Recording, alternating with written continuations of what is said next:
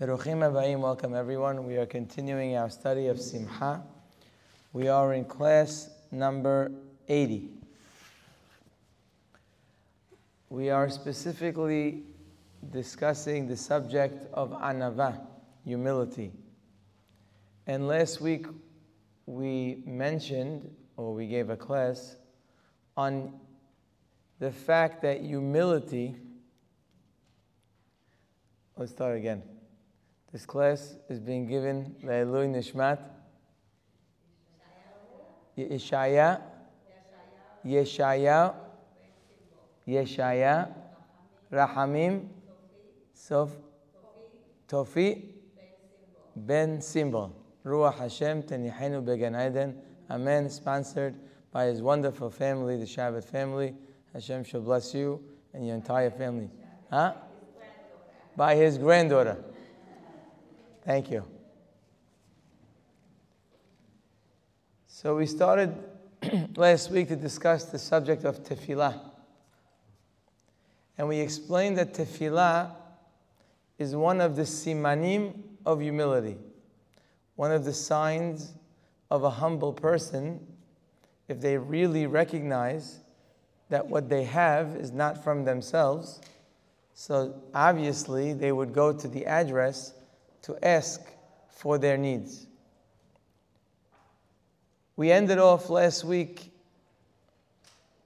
saying that the tefillah has to be in detail.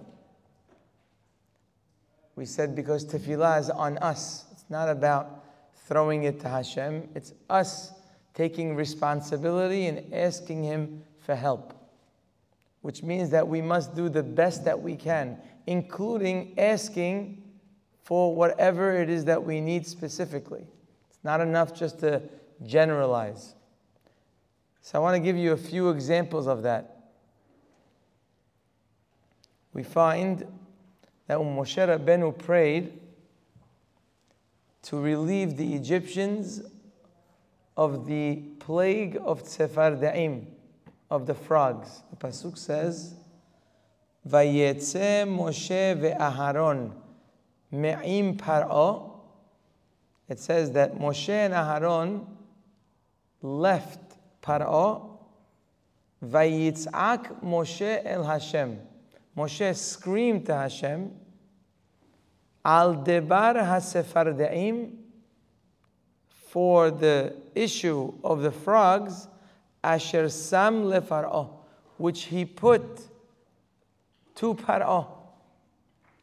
The Ora Haim Kadosh asks, what does the Pasuk have to say that he prayed for the frogs that were sent to Par'o? What other frogs could Moshe Rabbeinu be talking about if he would say, Hashem, please get rid of the frogs? So, which frogs do you think he's referring to when Egypt has been decimated and destroyed by the frogs? Could he mean any other frogs? The answer is obviously not. Says the Ora Haim. So, why does the Pasuk have to specify that Moshe prayed for the frogs that were sent to Paro? And the Ora Haim says, from here you learn that you have to be specific in your tefillah. It's not appropriate to tell the Creator, get rid of the frogs. And you know what I'm talking about. That's not the way it works.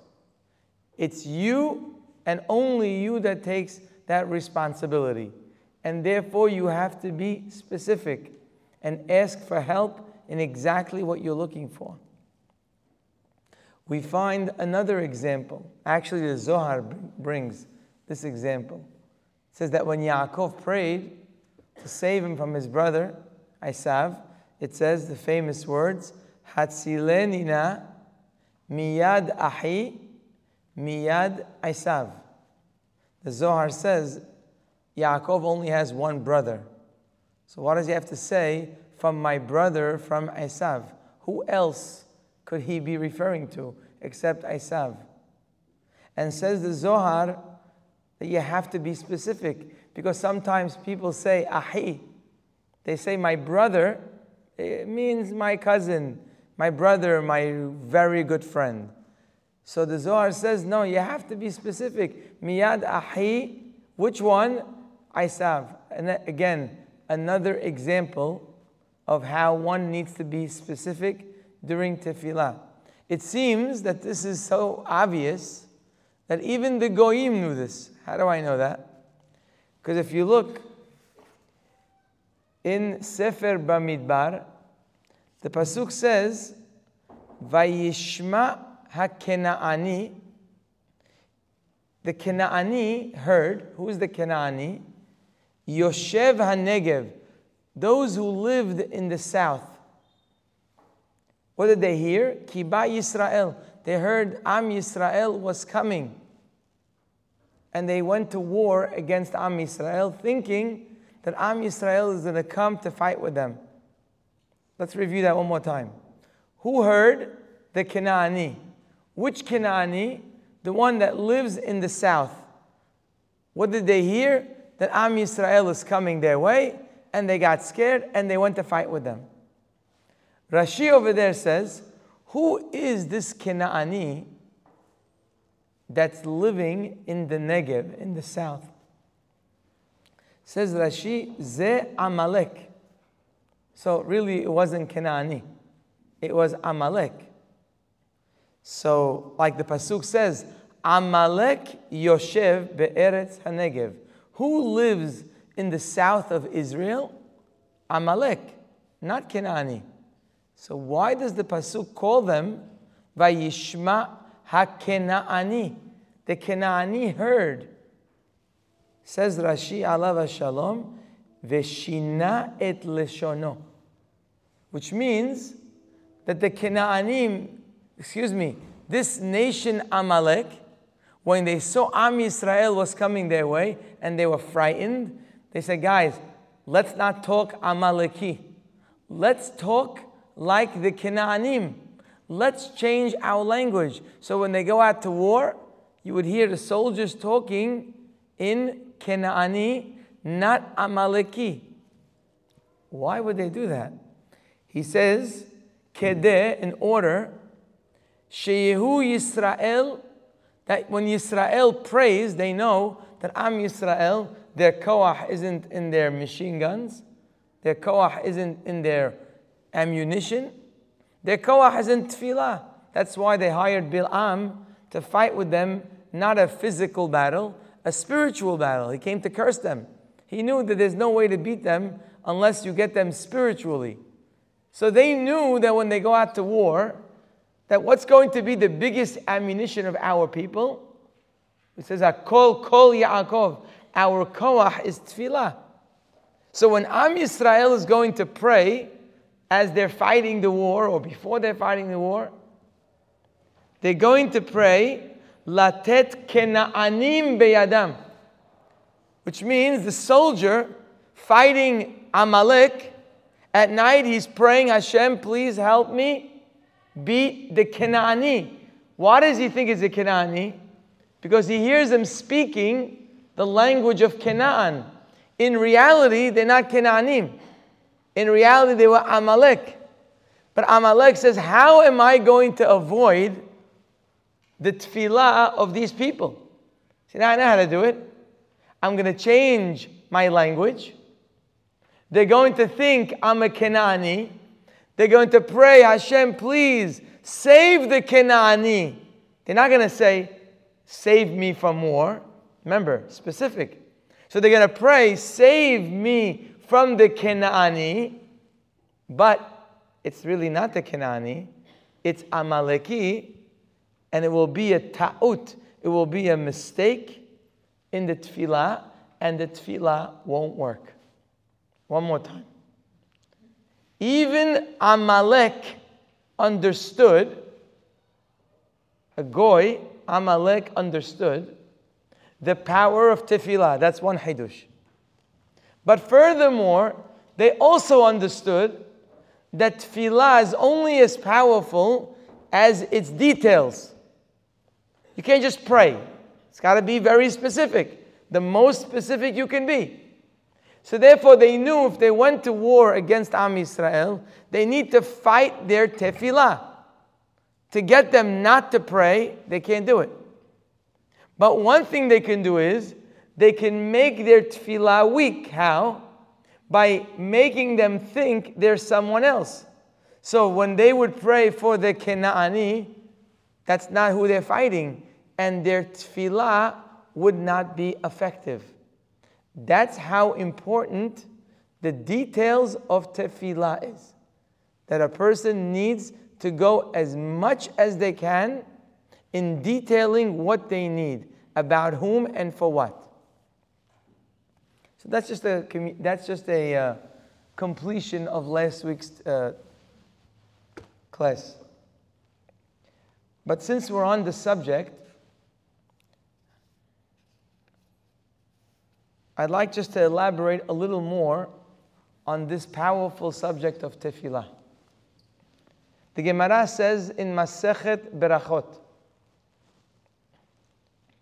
that someone who prays in the back of the Bet Knesset, which the Gemara explains means he turns his face while they're praying, he turns his face the other way. Basically, not interested. He's basically involved in other things. So the Gemara has some very strong words about this person. Quotes a pasuk in Tehillim, Saviv Reshaim Ithalechun. Saviv means those who go in circles in the Bet Knesset, which means they're not involved in the tefillah. They're doing their own thing. So the word, the pasuk, was used for them is Reshaim. Fine.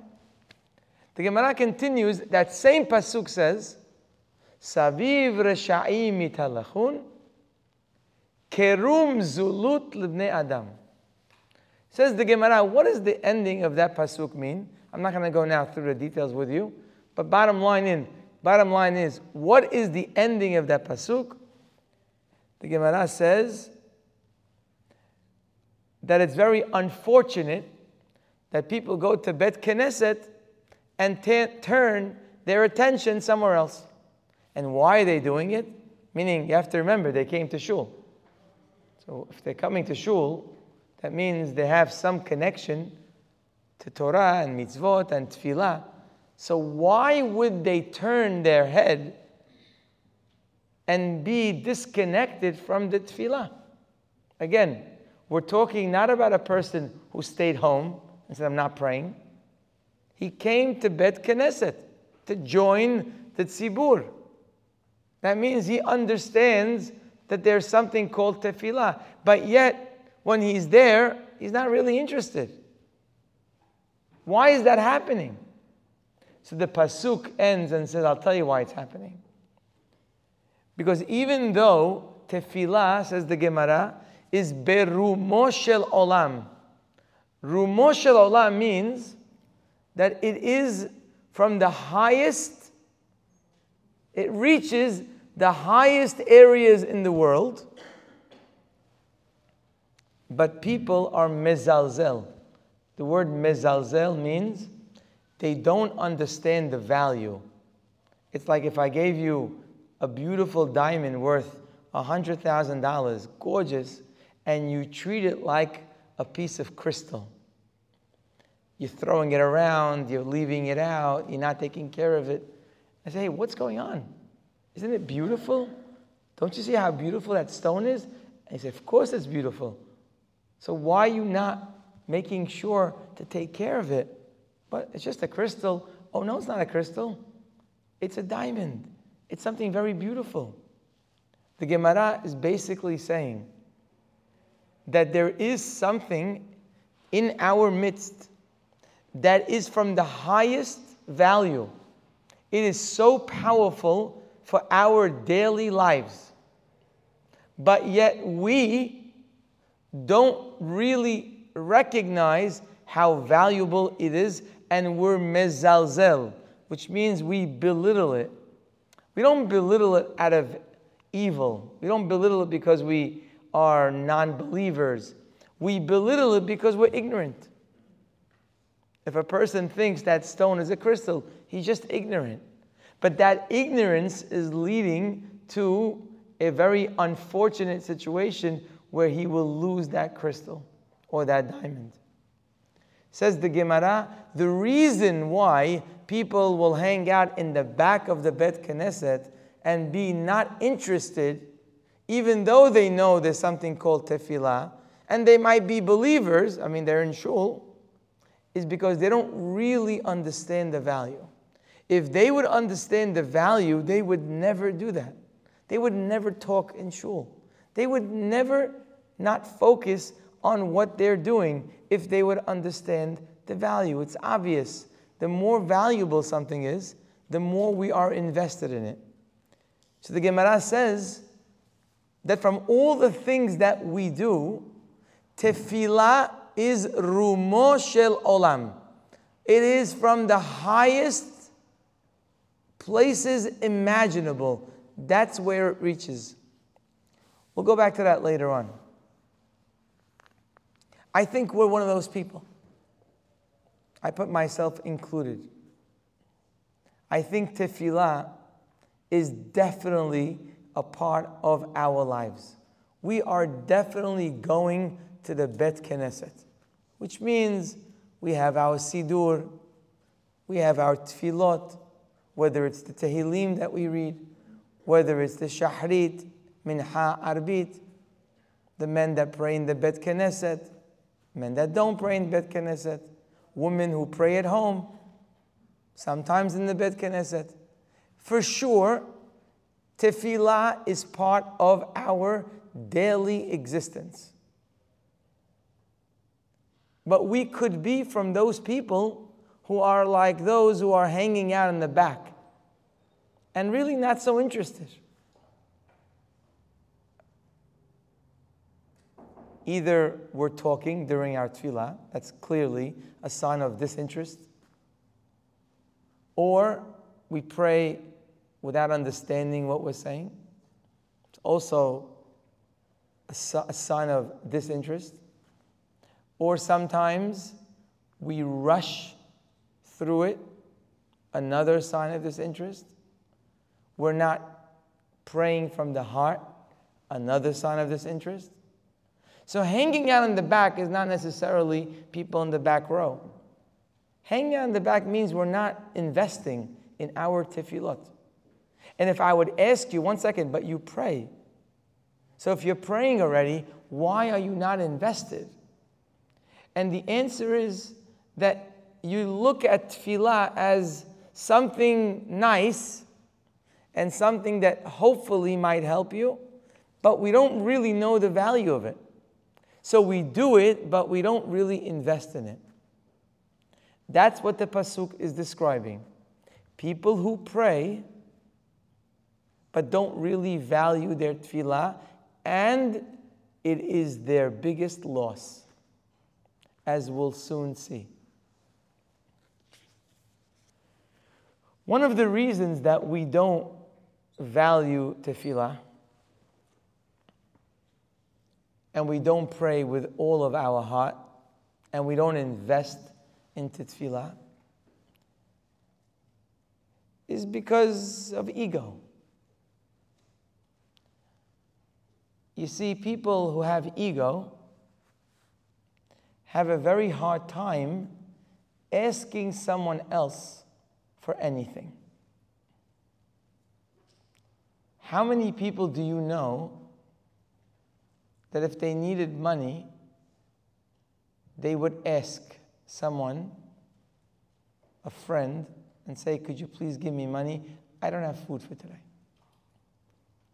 Most people, even if they needed food, they will not ask for the money. They'll figure out another system, they'll get another extra credit card, maybe they'll take a loan. They'll figure out some way or maybe someone who knows about it, they'll tell that person because it's already out as far as that person is concerned. But to go and say to someone, I need money, that is a very hard ask. Why is it so hard? You need money, it's a reality. Like, for example, if there was a cup of water or a soda can on the other side of the table, it's normal to ask, could you pass that soda? We can ask for help sometimes. Would you mind opening that door? Why, when it comes to asking for things like money, over there it's very hard? So the answer is very simple it's called ego. Having a soda on the other side of the table, there's no real ego involved. Happens to be the soda's there, not here. It doesn't make me any less of a person because the soda can is on the other side. So could you pass it, please? I don't mind help. Really, as humans, we don't mind help. As long as it's not striking our ego. As it becomes an ego issue, for example, if I don't have money, so that means I'm less than you. That's why I'm asking you. You have money, I don't. I can't ask because it's a knock on my ego. And as much as I can to go in this world without asking someone for help, I won't do it. The more important the item is, the worse it is and the, more difficult it is to ask. Because the more important the item is, that means it makes you less important by not having it. So, for a person to go in front of the creator of the world and say, Creator of the world, I need your help. I need your help. I'm in your hands. That's a very tall order for someone who walks around thinking they are the deciding factor in their success in life. They're the one who makes whatever is made in their life. Ego makes it very hard for a person to pray with all their heart. Will they come to shul and pray? Yes. Will they check off the box and say, I prayed this morning? Yes because you know it's a mitzvah, it's a nice thing to do. But for to be a sincere tefillah from the heart, to say, Hashem, I need you, I'm turning to you, you're my only address, that's not so easy. So the enemy of a strong tefillah, an invested tefillah, is ego. But there's another reason why we're not invested in our tefillah is that we've become disappointed so many times in our lives from a tefillah or tefillot that have gone unanswered. We pray so many times, and sometimes we feel like nobody's listening. Someone, sometimes we feel nobody cares. And after another prayer and another prayer and another prayer, we just lose hope. And we no longer invest in our tefillot. I believe every one of us knows exactly what this feels like.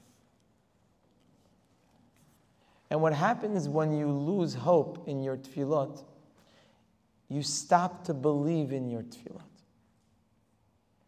That means even if you pray, but you don't believe in your prayers. You pray because maybe you're accustomed to it. You pray because maybe there's nothing else to do.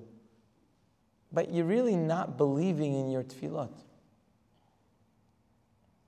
I once had a story, I mentioned it on Shabbat. Happened about 10 years ago. The Menahel of the boys' school calls me up and says, We have a big problem. So we have a boy in first grade best boy in the grade, most responsible, smartest, always doing the right thing. One of those just perfect boys. And the rabbi was introducing them to Sefer Tehillim, and he gave out these beautiful books of Tehillim for each boy. And the first time he asked all the boys, open up Tehillim, open up the book, we're going to go read. And this boy refused to open it up. He will not open the book. And he asked him again, please open the book. He won't open the book. He threatened him. He won't open the book. He left him alone. Maybe he's having a bad morning. The next day, we're learning Humash. The boy opens up, no problem. We're learning Navi, no problem. Okay, boys, take out your Tehillim. The boy won't take out his Tehillim. Open the Sefer. He won't do it. Major problem. What's going on with this boy and Sefer Tehillim? First grader. So they found out, speaking to the boy, after much questions and back and forth, that a few months before, this boy's grandfather got very sick. It was a shock to the entire family. And of course, as many people react, they said, Come on, we got to start saying Tehillim. So this family was saying Tehillim by every meal. Their friends are saying Tehillim. They open up Tehillim chats.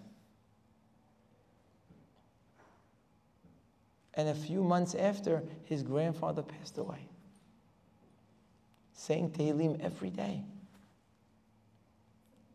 For his grandfather.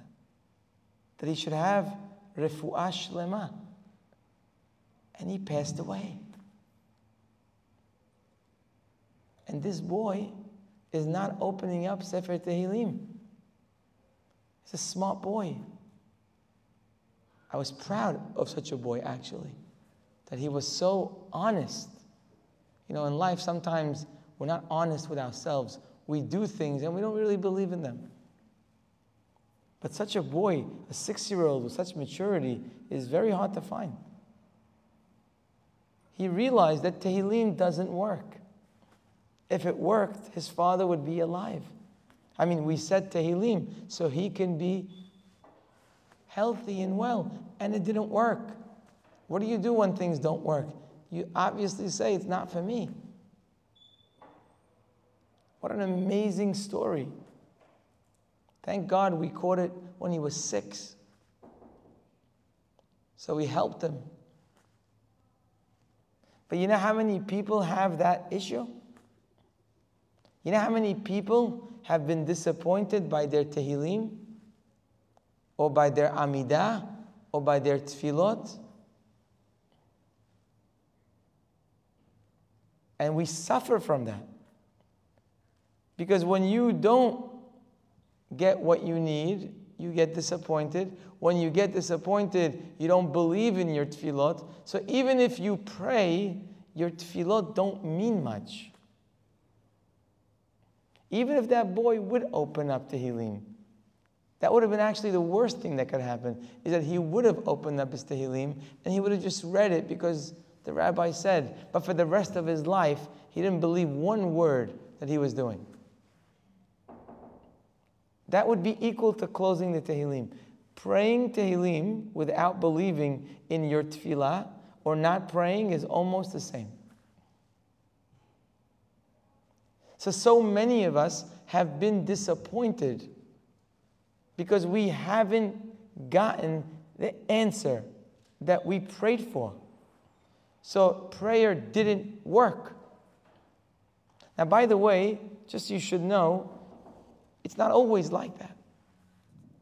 A lot of times we feel that we didn't get answered, and we did. I remember someone asked me, but this happened a few times, where somebody comes up and says, Rabbi, I feel like I feel like Hashem never listens to my tefillot. You know, I pray every day. Every day I pray. I pray three times a day. I feel like I never get answered. So I asked him, Are you healthy? So he says, Yes.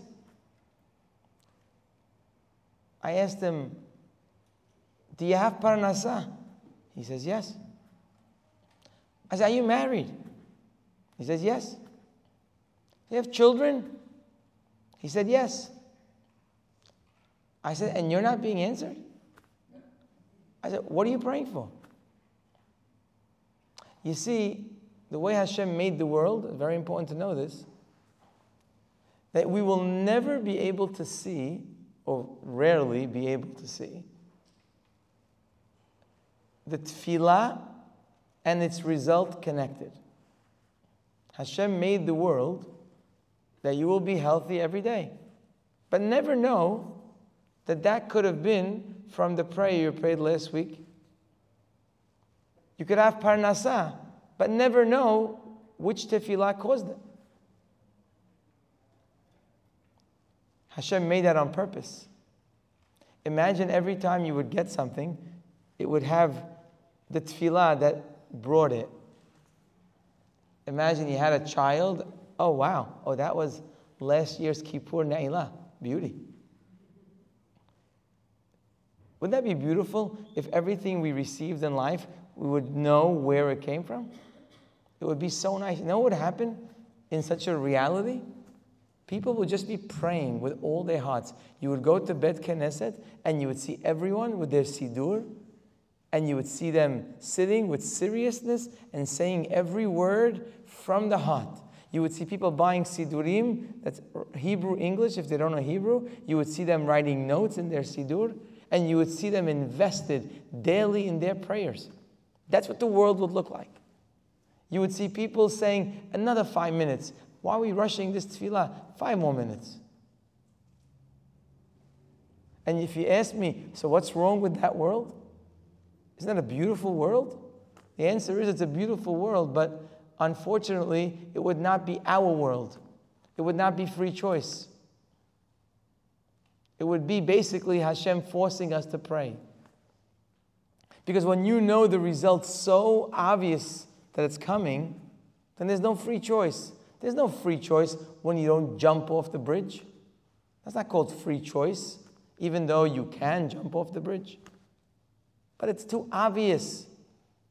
And therefore, it's not called free choice. If Hashem would make things so obvious and so clear, there's no free choice. So, therefore, Hashem took away that knowledge from us. We will not know which tefillah caused what beracha. We will not know. Because if we did, then it wouldn't be us that's praying. It would be a no choice prayer. And that's not the purpose of life.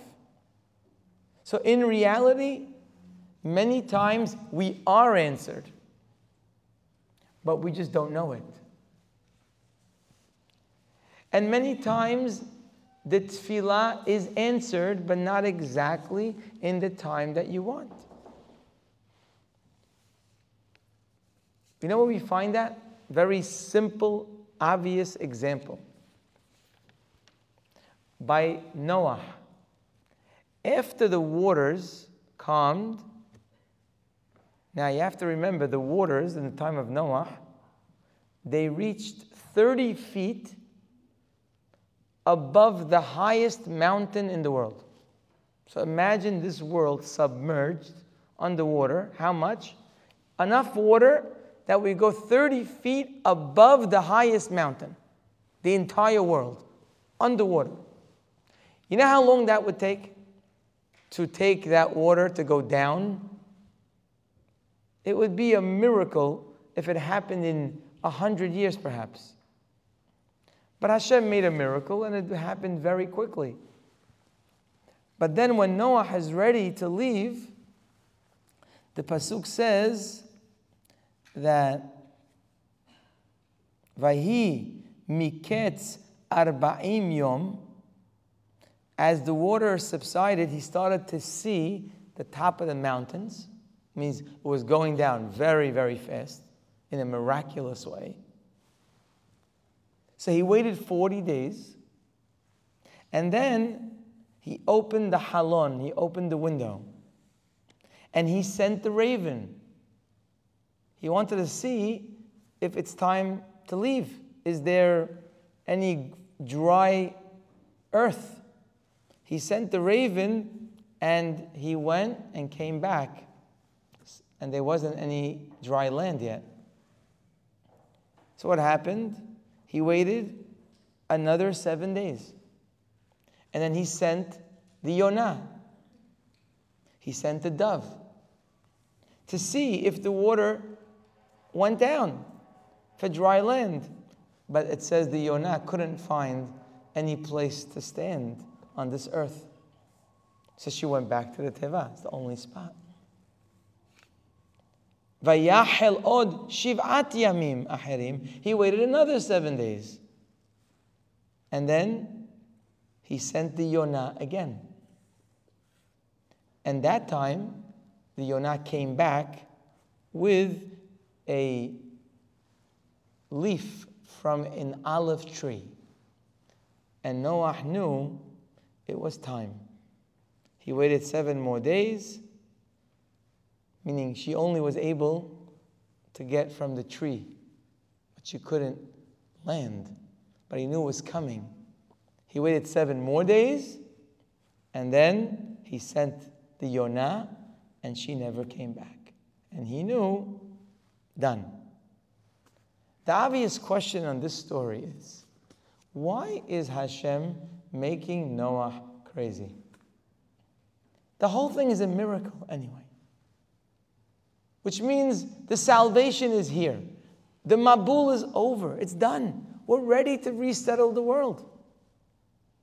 And the whole thing is a miraculous drying of the earth. So, why is there a delay in bringing Noah out of the Teva?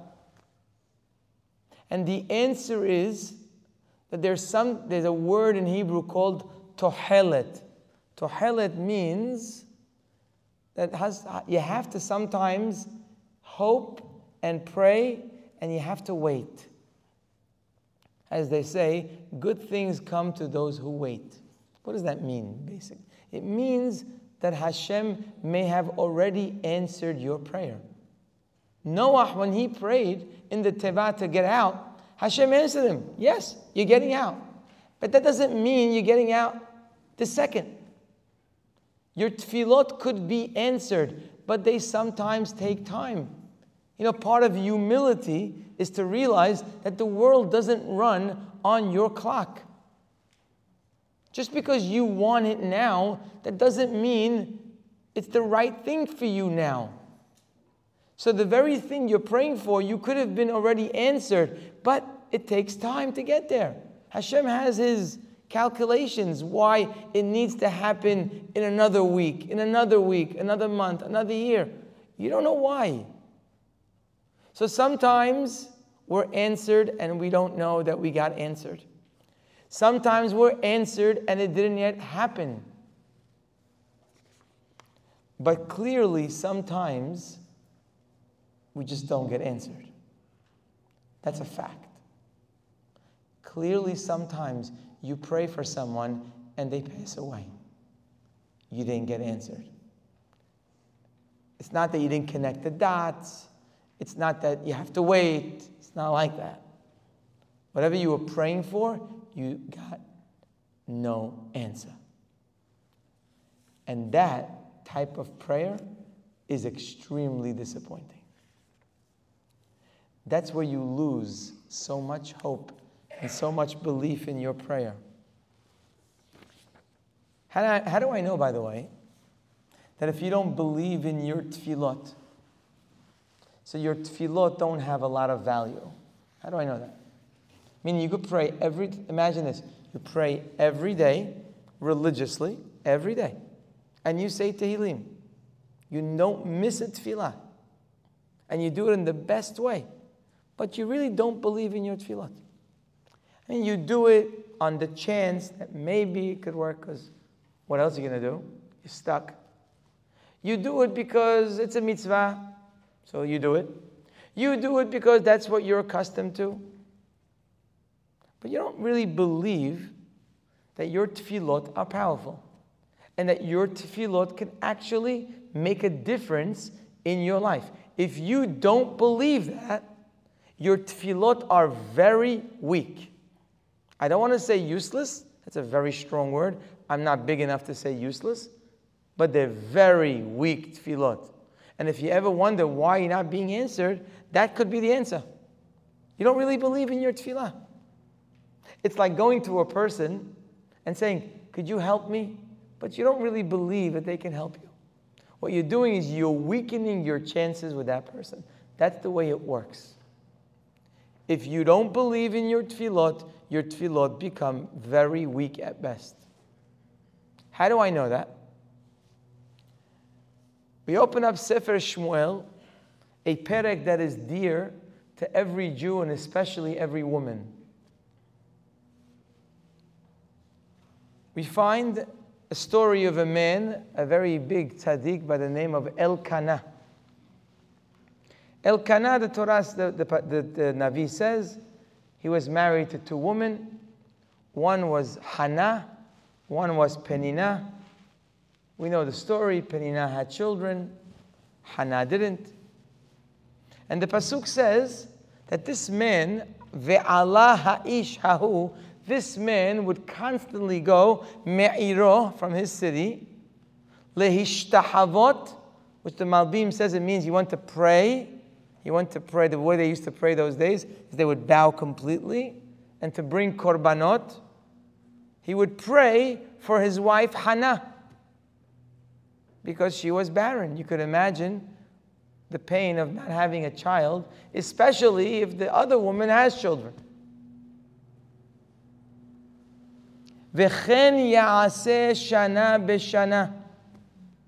Which means he would do this all the time, year after year. Whenever he would go to the Bet HaMikdash, to the Mishkan in Shiloh, he would do this prayer and he would do everything he can.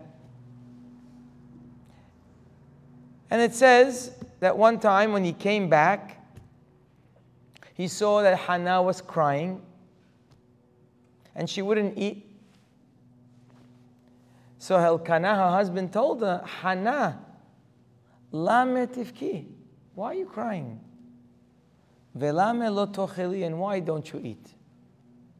And why do you feel so bad?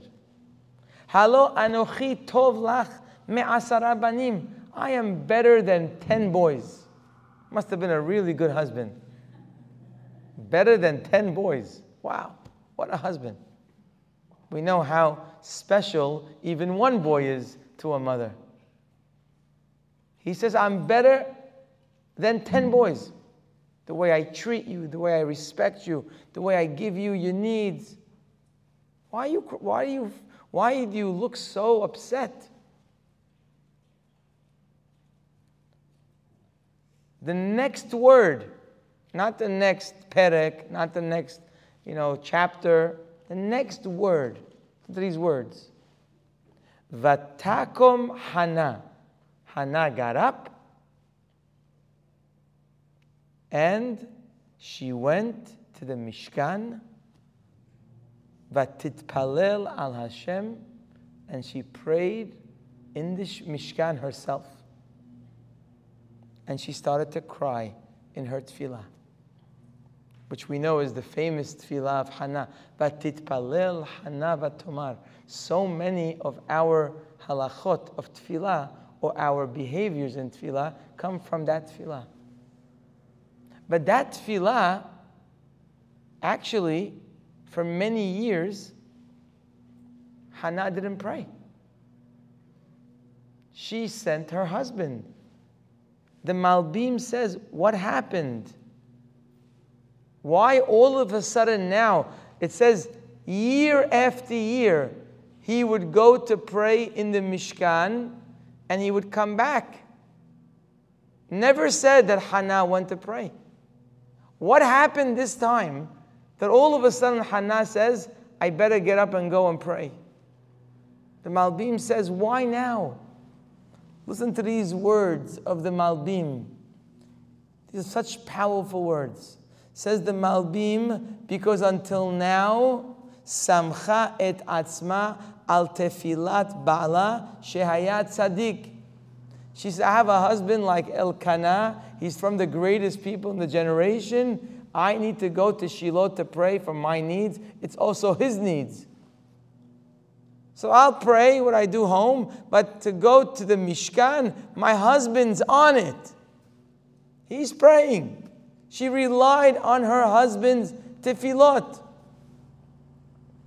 Ve'ata, but now, shira'ata, she sensed, shehu mityaesh mina rahamim, that he gave up hope on his tefillah when he told her, why are you crying? I'm just as good as 10 boys. She heard in his tone a man who gave up on his tefillah. Hit orera, she says, forget it. This tzaddik with his tefillot is not going to help me if he doesn't believe in his tefillot. This man gave up. So she says, I need to go pray. I have to pray for myself. A tefillah that you don't believe in is a tefillah that loses its value. You cannot approach the creator of the world to help you because everything is in his hand and you actually think that it doesn't work. If you think it doesn't work, so then your tefillah is not a tefillah. The whole idea of tefillah is that you know you're coming to the right address. And in fact, it's the only thing that works. You got to make hishtadlut. You got to make your effort to show that you really want it. But the only thing that works is that Hashem is going to answer you. So if you go into your tefillah, you don't believe in it, you're really not doing much. That's what the great Hannah taught us. That if you pray and you don't believe in your tefillot, your tefillah may not be worth it. So let's review.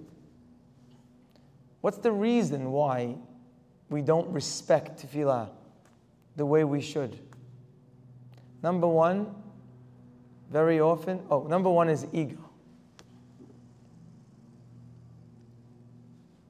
Number two, we don't feel like we're answered, even though we are answered a lot. Number three, we don't see the answer now. But the answer may be yes, but you have to wait. Hashem knows why you have to wait. And the last one, which is the hardest one, is that when we're hurt because we got no answer. And we lose hope in our tefillot. And I think for that, we need a little bit of a hizuk to understand why is it that we pray sometimes and we don't get answered. And there's no greater example of someone who prayed and didn't get answered in all of Tanakh than the greatest man alive. Excuse me, the greatest man that ever lived. It's Moshe Rabbeinu. We all know the famous prayers of Moshe Rabbeinu in Parashat Va'et Hanan that we just read a few weeks ago. Moshe Rabbeinu is pleading to go into Eretz Israel. He prayed not once, not twice. He prayed 515 times. Hazal tell us each tefillah was its own world. Moshe Rabbeinu's tefillah and my tefillah didn't have no comparison. Moshe Rabbeinu, remember, is a man who was able to see God face to face, whatever that means. Moshe Rabbeinu conversed with the Creator.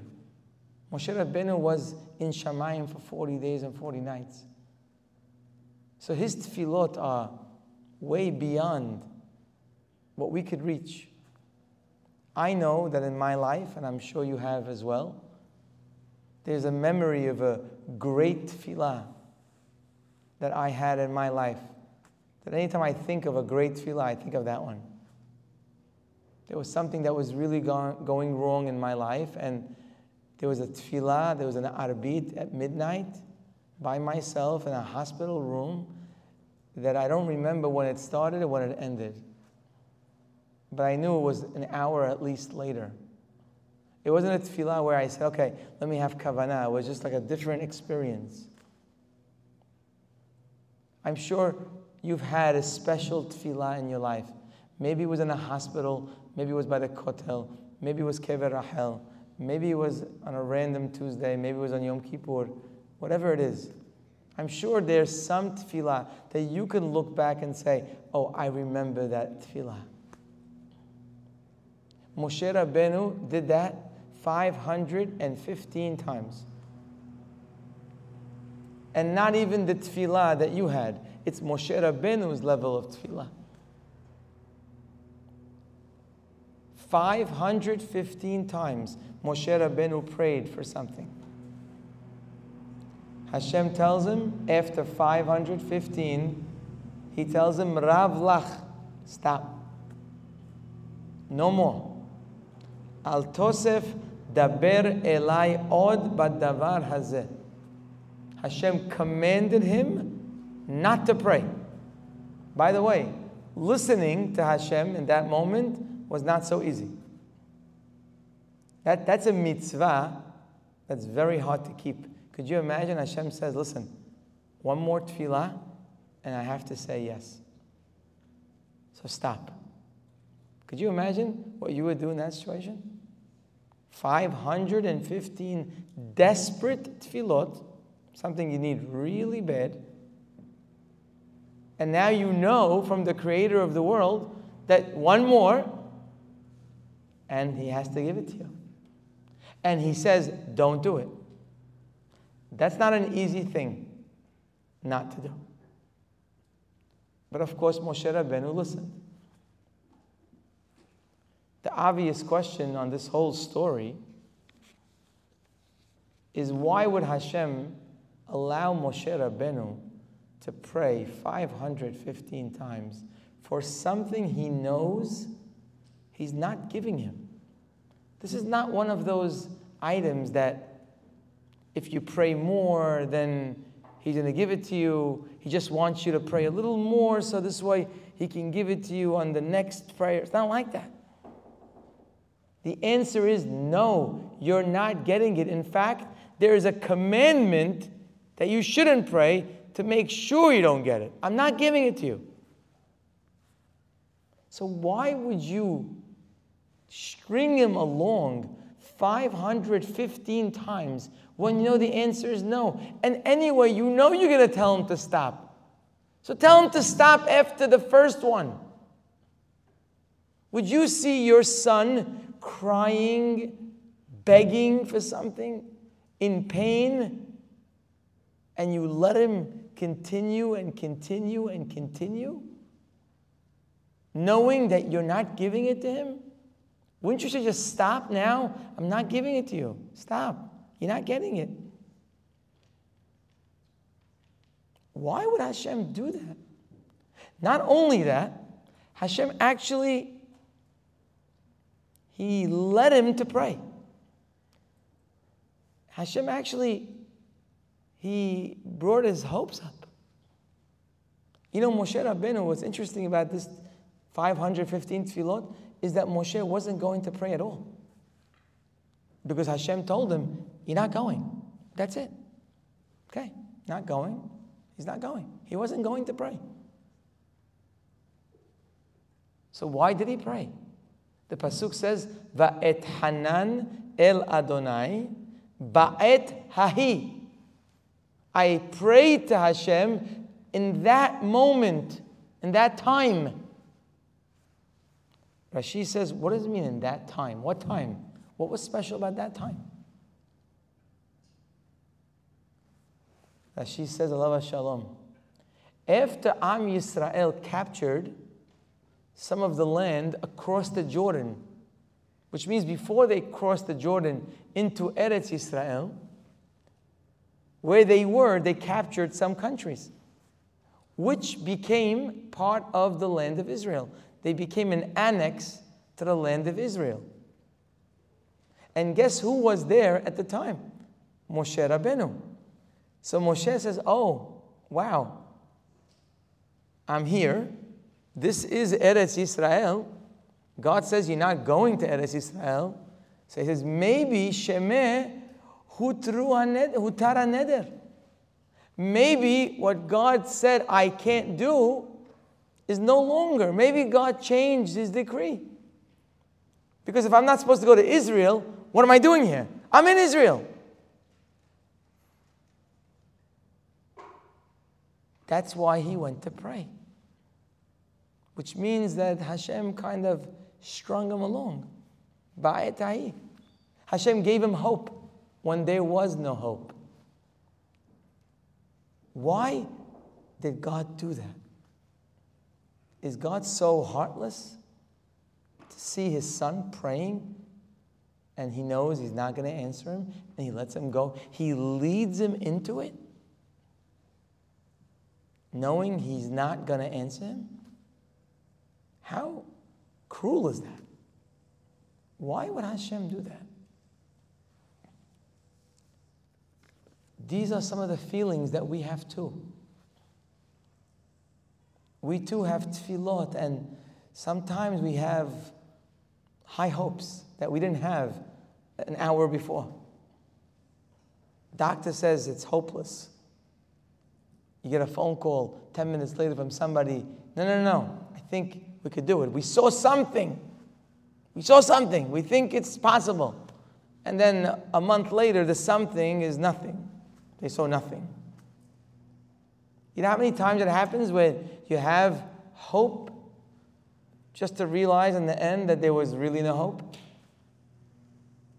Why would God do that to me? Okay, someone is sick, they need to die. Okay, Make it easy for us. Make it quick. If a person's sitting in a hospital bed, if he's not going to make it anyway, just take him. What's the point of, okay, another test, another this, another that? Let's get another doctor. Or he, oh, he says yes, maybe he can. All that, another tefillah, another tehillim, another, for what? He's not getting better. It's over. God knows that. Sometimes He knows it's not happening. So why string us along? Sometimes for days, sometimes for weeks, sometimes for months, and sometimes for years. Why? It's a very big question. And the answer is a very big answer. It's a very important answer. And I believe that nobody more than our community can understand this answer and appreciate this answer. Of course, if you never heard the answer, you may not have known it. But once you know it, you say, oh, wow, yeah, I hear that. That makes sense. It may even be obvious after you hear it. But first, we're going to give you a source. I'm not going to give you an answer without a source. I don't like talking without sources. There is a very famous parasha. It says that Hashem decided he is destroying Sodom. Sealed, done. Sodom has no longer any merit for survival. The city is going to be destroyed. That means already God thought out all the possibilities and saw no hope.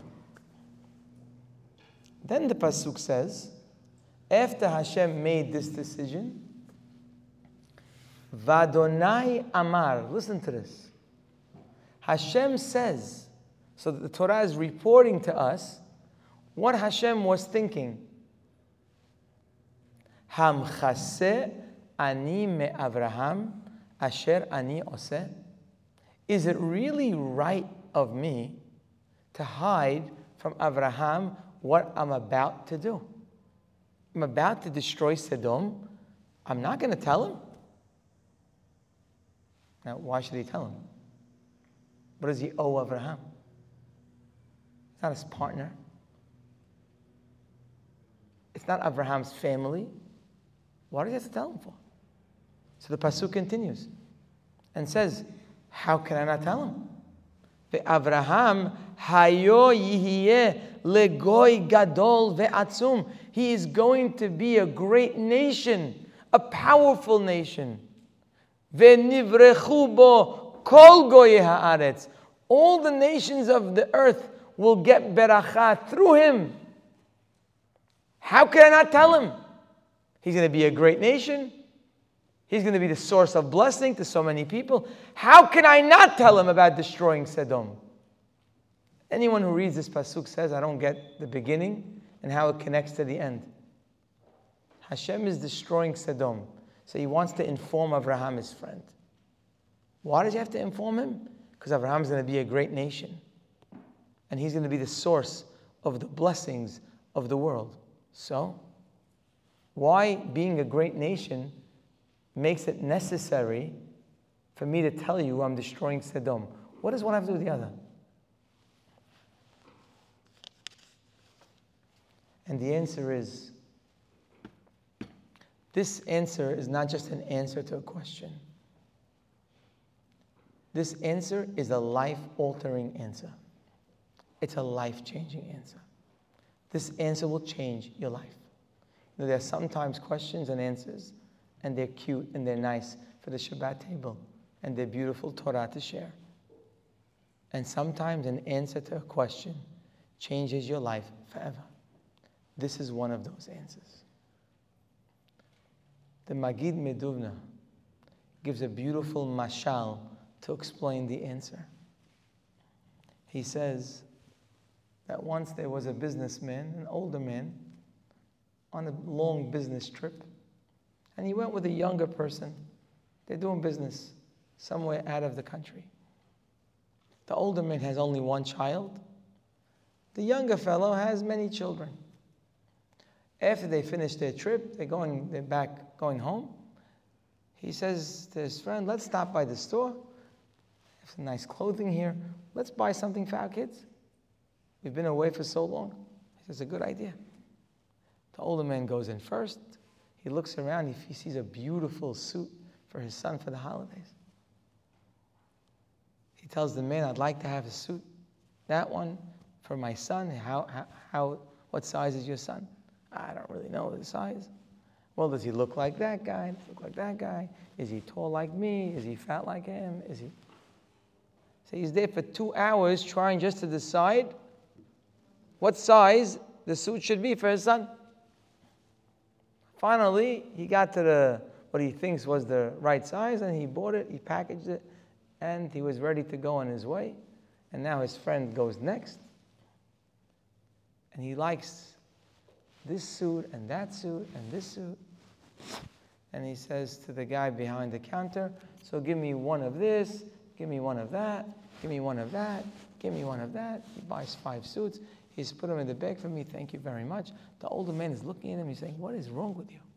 He said, Why are you buying a suit for your children if you don't know the size? He says, let me explain to you the difference between me and you. He says, You only have one kid. If you bring this suit back home and it doesn't fit on him, it's waste. I have Baruch Hashem five kids, all sizes, all heights. If it doesn't fit for one, it'll fit for the other. So I'm not worried. Says the Magid Meduvna that tefillot, I don't know if he used these words, but that's what he means. That tefillot are always answered, especially a sincere tefillah. A tefillah is always answered. Always. So we gave examples of that in the beginning of this class. But we gave an example of sometimes that you're not answered. Says the Magid, no, no, no, no. Tefillot are always answered. There's no such thing as a tefillah not answered. Never happened. Tefillah is berumo shel olam. Like the Gemara says, it reaches the highest levels in Shamayim. You know what the Gemara means when it says it reaches the highest levels in Shamayim? It means that every prayer that's sincere is reaching the destination where it needs to be in order to rain down on you or somebody close to you or someone that you're responsible for. Very much like a cloud that develops but doesn't always rain in the same spot where it developed. A tefillah is creating a cloud. Where is the cloud? Berumo shel olam. It's right where Hashem needs it. But it doesn't always come down in the spot that you were waiting for it. Hashem says, I'm about to destroy Sodom. Am I not going to tell Abraham he's going to be a great nation? He's going to have so many children. He's going to have so many people that are going to benefit from his blessings. Should I not tell him? And what does telling him do? Oh, when Abraham is told that a country is going to be wiped out, Hashem knows what Abraham is going to do. Abraham says, Please, Hashem, wait, come on. Don't do this. Maybe there's 50 righteous people. And there he goes, starting to pray. Hashem, please, there are 50 good people here. Would you save the city for 50? God says, Yes, I would, but there's no 50. Okay, God, well, hold on, one more time. How about 45? If there's 45, would you save the city for 45? God says, Yes, I would, but there's no 45. Okay, one more time. What if there's 40? Please, would you save them for the 40? Hashem says, I will save them for 40, but there's no 40. What about 30? And what about 20? And what about 10? This is the conversation, the tefillot, the requests. And the answer is there isn't 10, we're not saving the city. What happened to those tefillot? What happened to the tefillot of Abraham Avinu? Where'd they go? They went on us.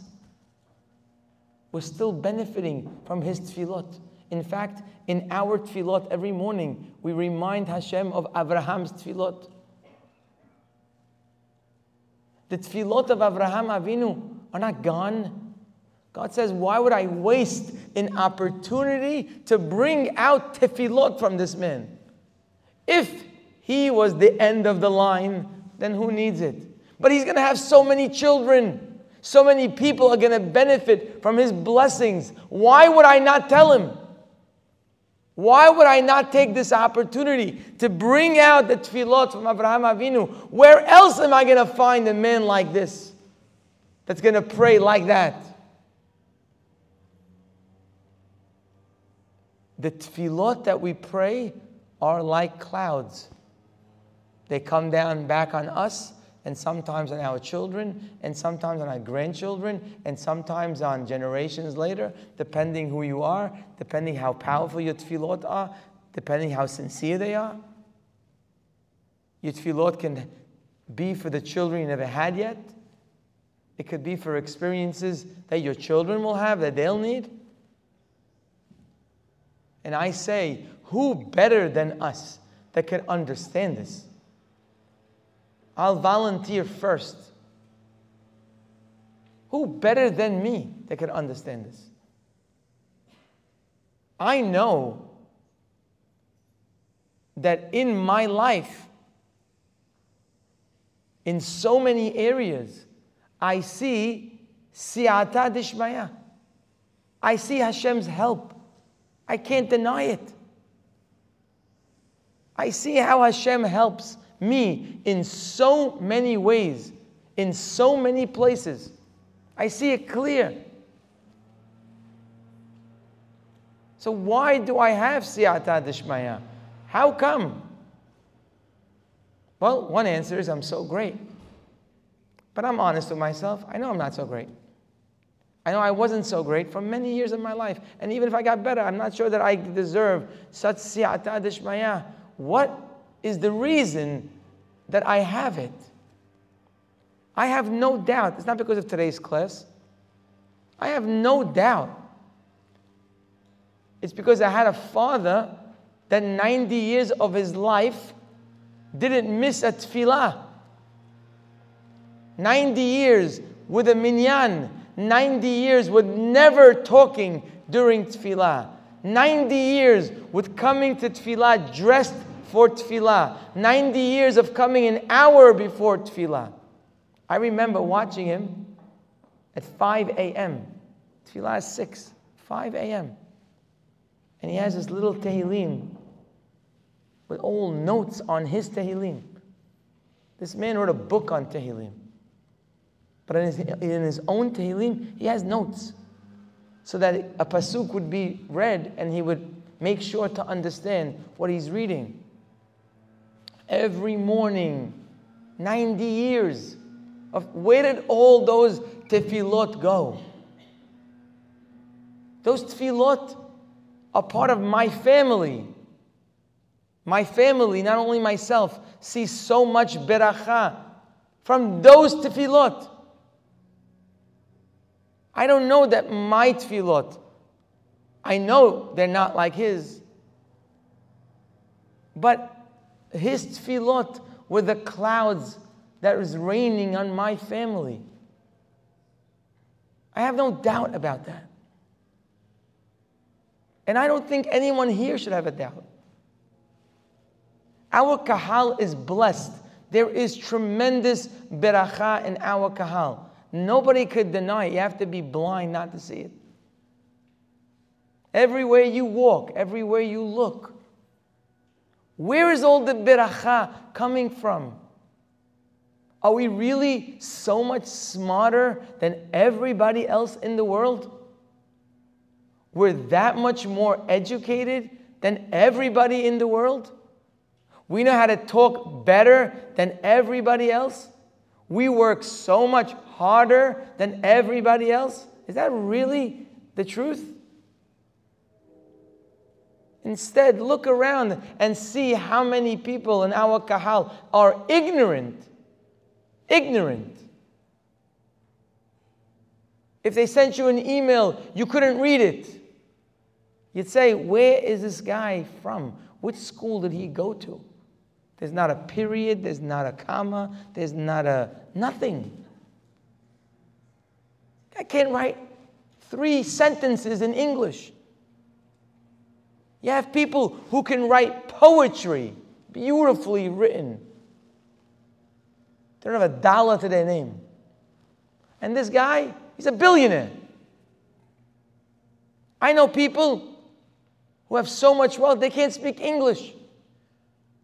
They don't speak English in an English speaking country.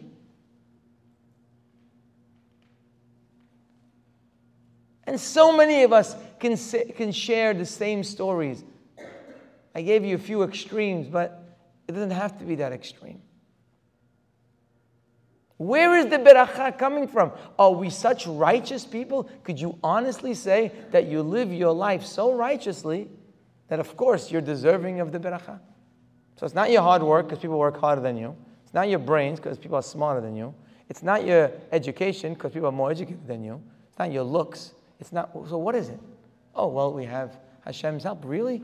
You're such a righteous person. Tell me, you're so righteous that God, from all the people, said you. That makes sense. Doesn't make sense to me. I do some good things in my life, but I don't know that I'm that on that level. And the answer is very simple.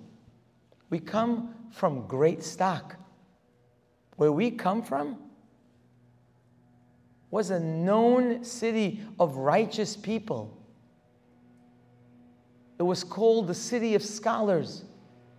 Aleppo was a city of scholars. It was a place where they were living God fearing Jews. That is a fact for thousands of years. We don't come from the street. We weren't born in Brooklyn or in Jersey.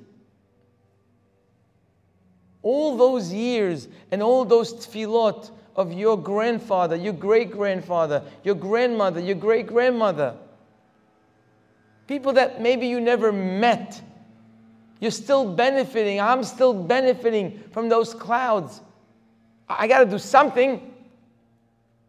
If you don't do anything, I'm not sure if you get benefit from the clouds. You gotta do something. So much siyata dishmaya our kahal has because of those clouds. Not only Abraham Avinu's clouds, Moshe Rabbeinu's clouds. Your father, your grandfather, your grandmother, your great grandmother. The Hazon Ish says that sometimes you see, and I've seen it in my own life as well, but seeing this Hazon Ish explains it beautifully. I see it all the time, actually. Sometimes you see people, they grew up in completely disconnected homes from religion. Completely. Some people, they have religion, they go to. Sometimes you see a guy, zero, almost zero. And you look at the guy, and he has this thirst for Torah, for Kedusha, and changes completely his life. And it was like easy. And you say, did the guy come from?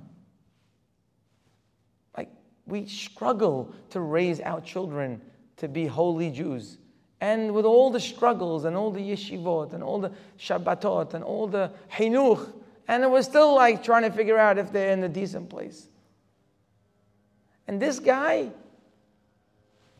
nothing. His parents gave him nothing. He grew up with nothing. Where does he get his Kedusha from? If I didn't see it, I can't say a hundred times, but for sure dozens of times, confidently. It just didn't make sense. There's a story happened in Israel a few years ago. In Tel Aviv, there's a small Bet Knesset. Not so easy to get a minyan in Tel Aviv, unfortunately. There are nine people. They need a tenth. They're waiting. When is the tenth coming? He's not coming. So somebody went out on the street trying to get somebody flag someone down. Finally, they found that this young man didn't look very uh, observant. They told him, please, we need a tenth. Could you come in to finish the minyan? He says, Lorotze. You know what that means? Not interested. Please, they're pleading with him, please, we'll beg you, just come, just sit. Don't do anything, just sit down. Lorotze. You can understand him. What, what does he know about tefillah? He never heard the word tefillah in his life. Finally, through talking, eh, they convinced him he sat down. He sat during the tefillah. He heard something, he felt something. Bottom line is, this young man started learning with an organization called Lev L'Achim, who helps people who are completely off. Started learning once in a while, and eventually became an observant, fully observant Jew. So, parents are shocked. It's not the kid they raised. The friends of the parents are also shocked. What happened? Where'd you go wrong? What, what, what, what happened? You lost your kid? So the father says, Let me tell you why it happened. He says, My father was an observant Jew. And he prayed every tefillah. He had a tehillim, never missed a tefillah. He says, and every day in Tel Aviv, he would pray in a Bet Knesset. You know which Bet Knesset? That same one. That that grandson went to pray Minha. It was the same shul that his grandfather was praying in. That's an example of tefillot that are there in the cloud. And we, me and you, are the beneficiaries of so many tefillot. Again, we got to do something. We have siyata deshmaya. You know, it says in Megillat Esther, it says that Esther was pleading. Vatosef Esther, she continued, it says, but Vatedaber and she spoke lifnei hamelech in front of the king. Hazal tell us the melech in Megillat Esther hints to Hashem. Vatipol lifnei raglav, and she fell in front of the melech. Vatebk, and she cried. Vatithanen lo, and she pleaded with him. The word vatipol is usually spelled vav, taf, pe, vav, lamed. But in Megillat Esther, if you look there, you'll see it's missing a vav. That's how we spell it.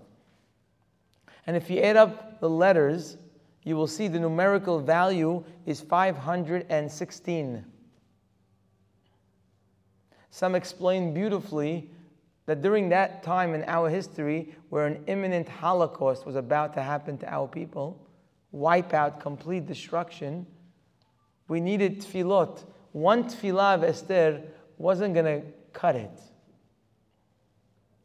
But it was 516 because there were 515 tefillot of Moshe Rabbeinu that already were there.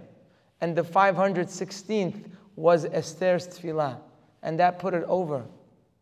You know how many of our tefillot are the 516th tefillah of somebody before us?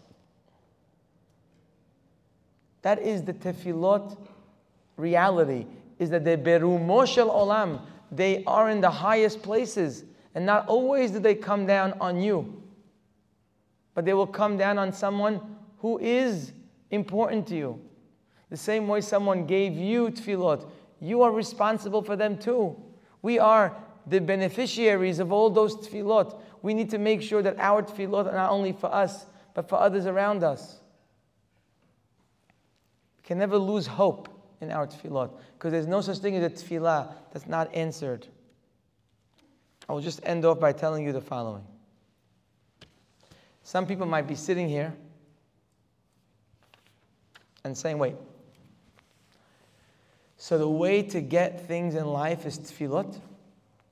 So you're telling me there are people out there, and if they don't pray, they don't get anything? Is that what we're saying today? And let me prove that to you, by the way. The pasuk says by Rachel. Look what it says by Rachel. It says here, "Vayiskor Elohim et Rachel." which means Hashem remembered Rahel. Remembered means he never forgot her. It means he saw it was time to give her a child. Vayiskor Elohim et Rahel. The time of the Yeshua is here. Great, beautiful. Vayishma Eleha Elohim, and Hashem heard the prayer of Rahel. Vayiftach et Rahmah, he opened her womb. Says the Or HaHayim Kadosh, wait. If the time of the salvation came, Vayiskor Elohim et Rachel, why does it say, and he heard her prayer after? Says the Or HaHayim Kadosh, because even if the salvation is at your doorstep, if you don't pray, you're not getting it. Tefillah is the way to get your salvation. So you're going to ask me, but wait. You're telling me there aren't people out there that make money that never prayed in their life? You're telling me nobody's successful if they don't pray? Don't you see out there how many people don't pray and still get many things that I would want? People get married, they don't pray. People have children, they don't pray. So, what are we saying here? We're saying that tefillah is the cause of the salvation. We see plenty of people getting things without tefillah? How do we answer that? So the answer is very simple. The answer is if you ever went to the jungle or to the safari, you would see animals. You would see elephants. You would see tigers. You'd see lions. You see squirrels all around. You see rats. You see cats. And they're all eating. They're getting their parnasa. All of them are living and given their needs. And if you ask me, when did the elephant pray? How did he get his parnasa? He didn't pray. I thought the way it works is tefillah is the key. When did he pray? Answer is he didn't. So how did he get his parnasa? The answer is because the world needs elephants. And the world needs squirrels and cats and dogs. And the world needs wealthy people. And the world needs people who have children. The world needs people to get married. The world needs healthy people. But don't make a mistake. Remember the words of Shlomo HaMelech. Not everything you see that looks like a blessing is a blessing. Just because someone built a beautiful home, that doesn't mean it's blessed. And just because you have a lot of money, it doesn't mean there's a blessing. And just because you have health, it doesn't mean you have a blessing. Says Shlomo HaMelech in Mishle, Birkat Hashem Hi Ta'ashir. Listen to those words, really good. The blessing that comes from Hashem, the word He means it. It means only it will make you truly wealthy.